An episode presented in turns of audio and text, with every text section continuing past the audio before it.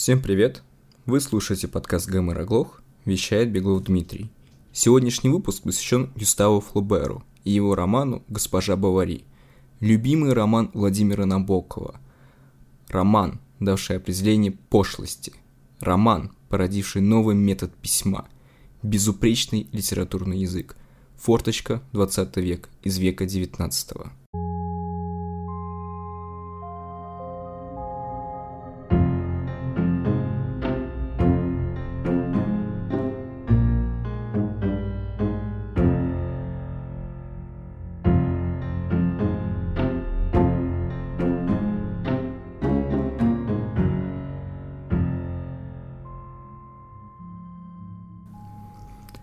Гюстав Флобер родился в 1821 году во Франции, а именно в Руане. В том же году родился и Федор Михайлович Достоевский. Удивительно, но они оба росли в семье врачей. Отец Гюстава владел несколькими поместьями. Иногда он брал сына на работу в клинику. Видимо, чтобы Гюстав прочувствовал все аспекты деформации человека под физической болью. Сейчас на месте этой клиники музей, поделенный на две секции. Первая посвящена Флаберу, вторая отдана под Музей истории медицины. Необычное соседство. В возрасте 10 лет Флабера отдают в первое учебное заведение – Коллеж де Руан. Учителя отмечают тягу Флабера к литературе и истории. именно оттуда исследователи творчества Флабера смогли вытащить его первый текст – эссе о Пьере Корнеле. Это драматург 17 века. Некоторые его пьесы относятся к барокко, другие – к классицизму. В Руане, кстати, была написана одна из его лучших пьес – «Гораций». Через шесть лет Флабер встречает Элизу Шлессингер. С ней Флабер будет общаться до своей кончины. Однако, подобная встреча не помешала ему завести роман с служанкой его матери. Для Флабера это обыденность. Он любил женщин, игнорируя сословное деление. Во время своего путешествия по Африке в 1940 году Флабер заразился сифилисом. Он часто посещал бордели и, скорее всего, там его и подцепил. Гюстава увлекал образ черной Венеры. Это миф о том, что чернокожие девушки занимаются сексом лучше всех остальных. Таким же мифом руководствовался и Шарль Бадлер, поэт, современник Флабера. В отличие от Гюстава, Бадлер был брезглив – и на словах бравировал тем, что смог познать черную Венеру. Вообще забавно, что Флабер писал об этом своей возлюбленной Элизе. Конечно, она обижалась, естественно. Ее расстраивало то, что Флабер бродит по Африке и по Европе, а не встречается с ней. Так еще и описывает свои похождения по турецким баням и мальчиков-банщиков. Есть разные версии, где Флабер мог подцепить сифилис. Возможно, в Египте, может быть, Турции. Доподлинно неизвестно – но точно известно то, что Флабера раздражала эта болячка. И утром, и вечером я втираю эту мазь в свой несчастный орган. Но может, это была турчанка, христианка или мусульманка из писем матери. В Стамбуле с ним произошел занимательный случай. Гюстав, уже больной сифилисом, решил зайти в бордель, снял девушку, но она потребовала проверки. Флабер знал, что это конец, он сделал вид, что оскорбился, и сбежал. Конечно, сифилис это не смешно. Он изуродовал Флабера, он будто надулся. Но Гюстав часто возвращался к теме сифилиса, комментировал ее. Сифилис все более или менее заражены им из лексикона прописных истин. В 1941 году он знакомился с уже знаменитым Виктором Гюго. В 1944 с его главной музой – Луизой Колле. Впоследствии из-за эпилепсии ему пришлось бросить юридический факультет Парижского университета. Флабер не жалел об этом, потому что ненавидел юриспруденцию. Ему пришлось поступить на юрфак по указанию отца, но тот скончался. Флабер бросил вуз, получил наследство и начал уединенно жить в Круасе вместе с мамой. Наконец, в период с 41 по 46 он пишет «Мадам Бавари», Пять лет работы.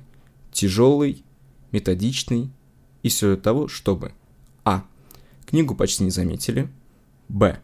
В 1947 году на него подают в суд из-за романа. Во Франции Это часть признания.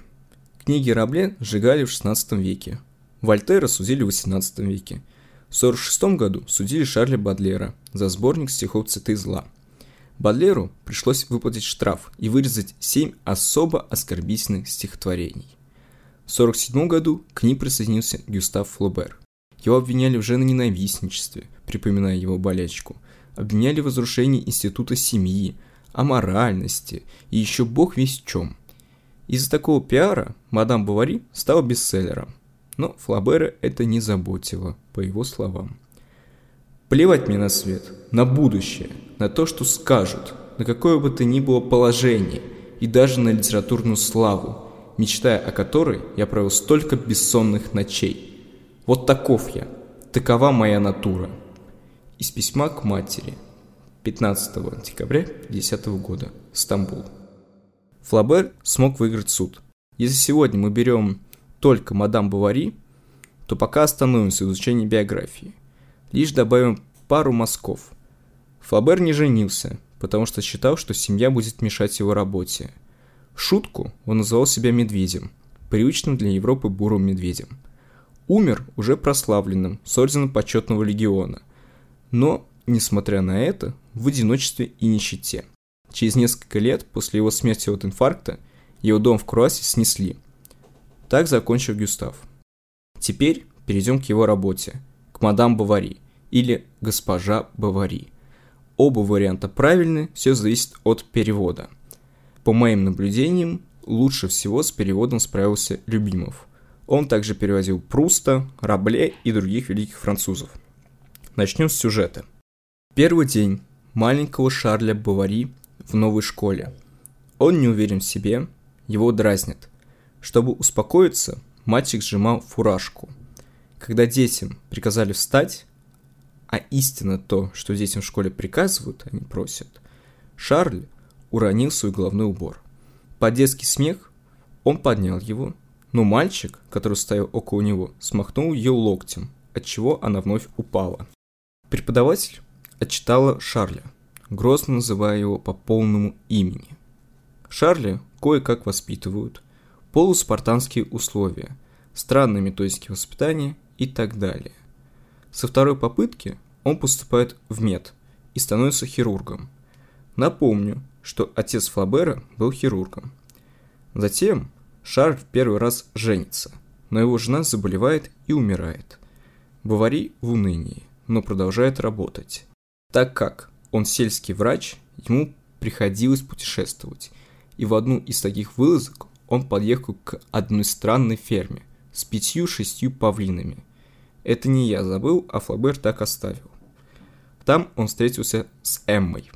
Впоследствии они поженились, и Шарль, как главный герой, отошел на второй план. Эмма большую часть жизни провела на родительской ферме. Она обучалась в монастыре. Обучение это дрянное, но альтернатив не было. 19 век все-таки. В монастыре Эмма читала любовные романы. Она зачитывалась ими и верила в них. Задумчивость – ее подруга. От самых колыбельных дней течение сельского досуга мечтами украшала ей. Евгений Онегин, Александр Сергеевич Пушкин. Похоже чем-то, да? Это было описание Татьяны Лариной. Эмма и Татьяна живут в выдуманных мирах. Если Бавари читала Вальтера Скотта, то Татьяна Грандинсона, о котором сейчас мало кто помнит. Так же, как и Татьяна, Эмма скучала в деревне – была девочка чужой в семье своей родной. И поэтому, как Татьяна, когда Эмма увидела Шарля, она тут же отдалась ему. Не в сексуальном плане, нет. Для нее это был тот самый герой из ее романов. Она силилась выбраться из родительской фермы, и Шарль помог этому. Фактически, Эмма вышла замуж за почти первого встречного. Она, как и Татьяна, полюбила образ, а не человека. Эмма желала Париж – почувствовать его пульсацию, бывать в салонах и так далее, и так далее. В общем, все по Стендалю. Шарль и Эмма поженились. Свадьба была скучной, сельской. Горько 19 века. В особенности выделился торт, который стал олицетворением мещанских нравов и пошлости. Пошлость и мещанство часто ходят парой. Свадебный торт готовил кондитер, выписанный из Иветто. В этих краях он подвязался впервые и решил в грязь лицом не ударить. На десерт он собственными руками подал целое сооружение, вызвавшее бурный восторг собравшихся. Нижнюю его часть составлял сделанный из синего картона квадратный храм с портиками и колоннадой, а вокруг храма, в нишах, усеянных звездами из золотой бумаги, стояли гипсовые статуэтки. Второй этаж составлял Савойский пирог в виде башни, окруженный невысокими укреплениями из цуката, миндаля, изюма и апельсиновых долек. А на самом верху громоздилась скала.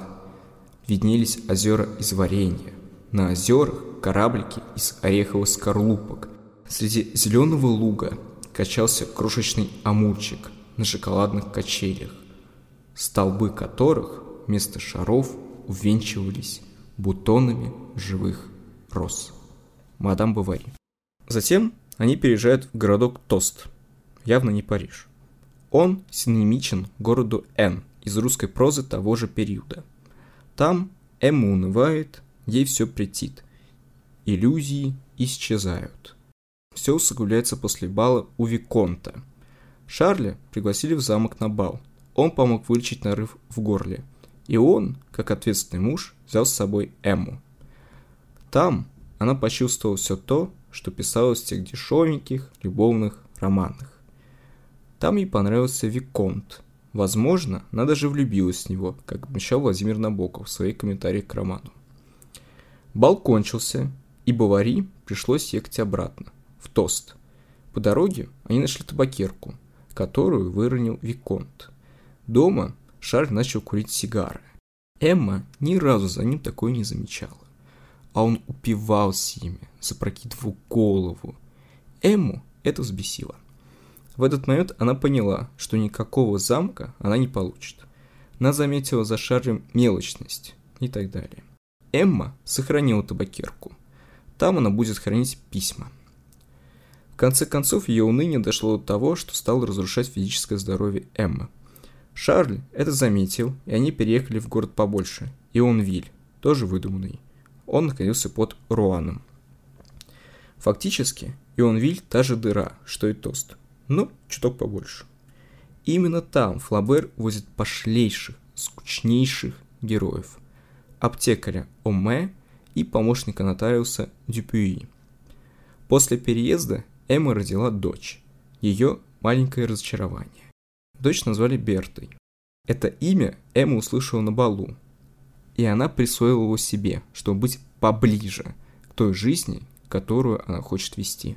После рождения ребенка сразу передают кормилице, и в тексте она будет появляться крайне редко. А Эмме все равно скучно. Она задыхается в Ионвилле. Только неозвученная привязанность к молодому помощнику нотариуса Дюпюи помогает ей жить. Но он уезжает в Париж доучиваться. М впадает в депрессию с поправкой на 30-е годы 19 века. Как она выбирается? Покупает барахло у местного лавочника Лере, занимается ремонтом и влезает в долги. В один момент Эмма влюбилась в пациента своего мужа. Это был помещик Рудольф, почти обнищавший. Он общался романтическими цитатками, почти ванильными фразами соответствующих пабликов ВК, был нарциссом и пошлым идиотом. И Эмма начала изменять мужу с Рудольфом. Вопрос. Почему? А главное, зачем? Потому что это подорвало ее обычную тоскливую жизнь. Это был бунт. Вместо «мы», общины, общества, Эмма выбирает «я», личность, персона – это была жизнь на грани трагедии, жизнь с фигой в кармане, бунт против пошлых нравов пошлостью. Азюльтер – это низко и пошло, особенно навязанный. Вернемся к сюжету. Эмма изменяет, видит в Рудольфе романтический идеал. Это очередной образ. В один момент Рудольф замечает, что заигрался. Для него это была больше игра. Их отношения с Эммой стали заметнее, она дарила ему дорогие вещи, которые не могла себе позволить, и поэтому сильнее влезала в долги. Как же Рудольф порывает с ней? Через письмо. СМС-ка 19 века. Он пишет трогательное письмо, полное штампами и цитатками. Затем, для убедительности, смахивают на него пару капель воды, будто он сплакнул. Флабер не первый, кто описывал такие письма. До него схожее писал персонаж Жульен Сорель из романа «Красное и черное» Федерико Стендаля. Главный герой переписывал письма из сборника для графини де Ресту. Этот сборник ему подарил его знакомый русский дворянин. Ну да, и здесь русский след. Вернусь к Эми. Она в отчаянии, но вдруг, вдруг, она решила заново полюбить своего мужа. Она надеялась, что своим профессионализмом Шальц сможет получить лучшее положение, повысить уровень жизни и так далее, и так далее. Эмма начала больше времени уделять мужу. Сначала его даже смутило с непривычки. Продлилось, правда, это недолго. Дегенерат Уме, который знает все, но по чуть-чуть, в одном журнале вычитал про операцию по исправлению ноги. Он подбил Шарля провести такую операцию на конюхе. Он послушался, ее провели. Сначала конюху полегчало, но в один момент больному стало хуже. Шарль уже не знал, как ему помочь, и пришлось вызвать более опытного врача. Конечно, это было унизительно. Доктор осмотрел больного и сделал вывод, что Шарль и Оме – идиоты. Ногу пришлось ампутировать. Половина города пришла на это посмотреть. На то, как конюх страдает, лишается конечности, а Шарль – остатков гордости. Он чувствовал себя униженным и ничтожным чувствовал разочарование в нем Эммы. В этот момент она поняла его непрофессионализм и окончательно разлюбила. У нее случился нервный срыв.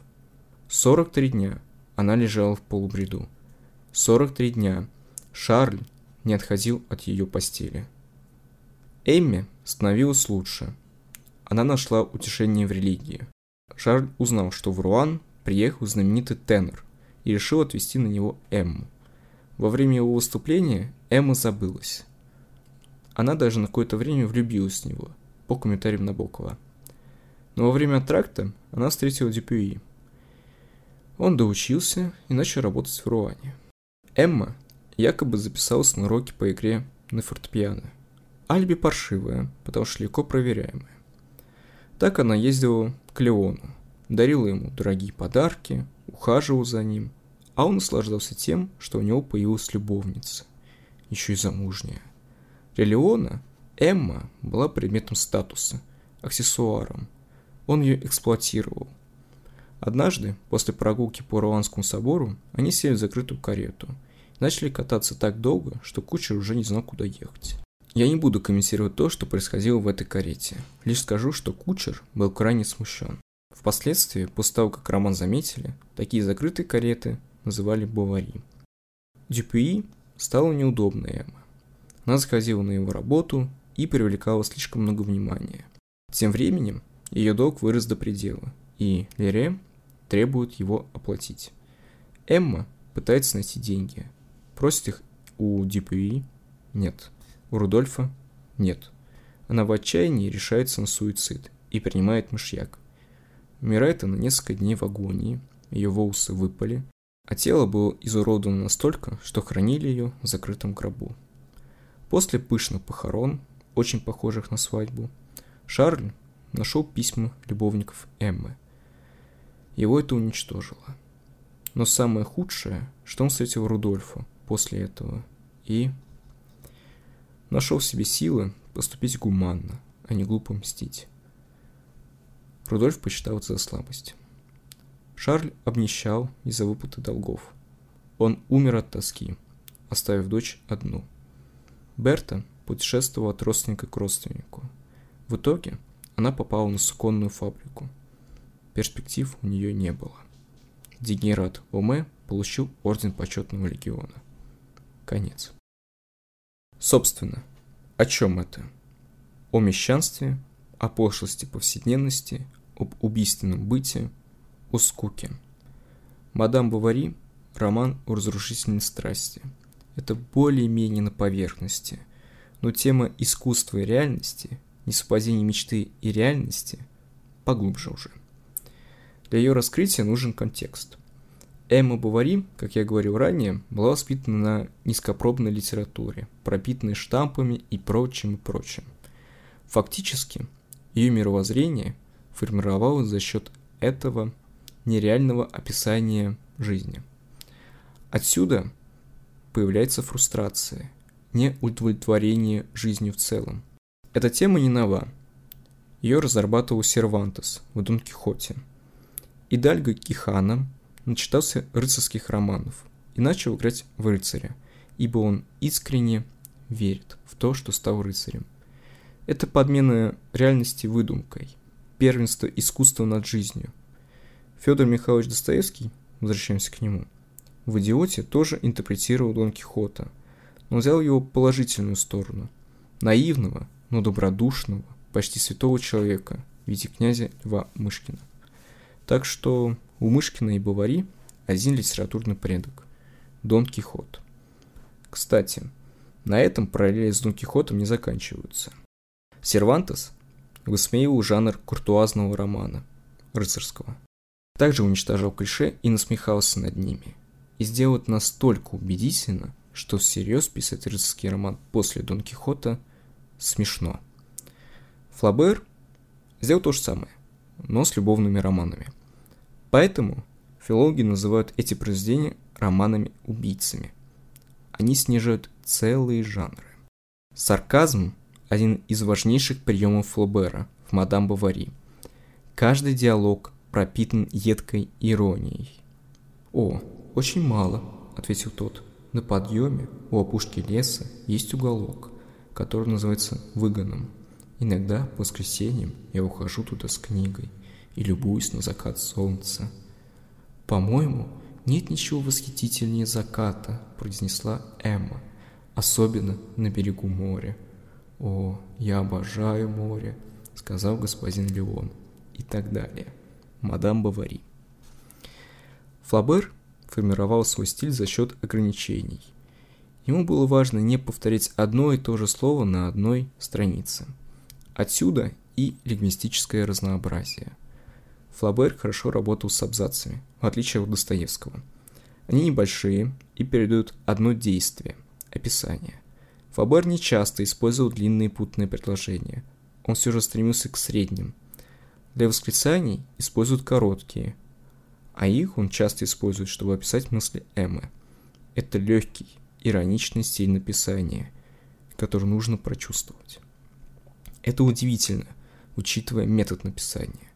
Флабер впервые использовал объективное письмо. Суть метода заключается в отчуждении автора к тексту. Флабер дистанцируется от происходящего, не комментирует действия. Он пытается думать как герои. В один момент он Бавари.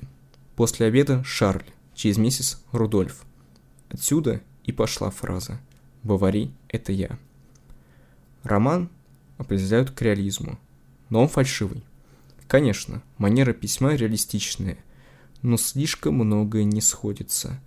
Набоков отмечал, что Оме, который так долго собирал слухи по городу, должен был что-то заподозрить, что Шарль мог бы и догадаться, и так далее, и так далее.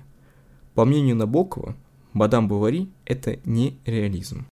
Я редко соглашаюсь с филологическими заявлениями Набокова, хотя безгранично люблю его как писателя.